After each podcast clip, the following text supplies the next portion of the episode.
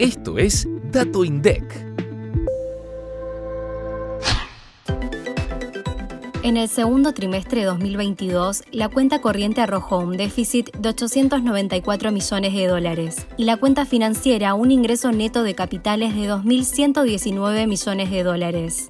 Se destacó en particular dentro de la cuenta financiera el ingreso neto de 4.172 millones de dólares correspondientes a inversión directa, lo que implicó un aumento de más del 65% al ingreso estimado en el mismo trimestre del año anterior. Como resultado de estas transacciones, las reservas internacionales aumentaron 1.283 millones de dólares.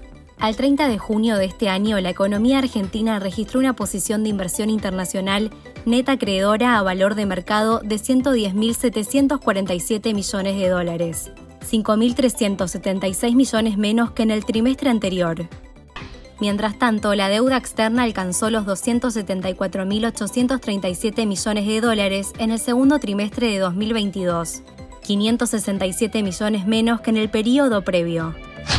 Para más información, escucha este viernes mucho más que un número. Activa la campanita para no perderte los próximos episodios.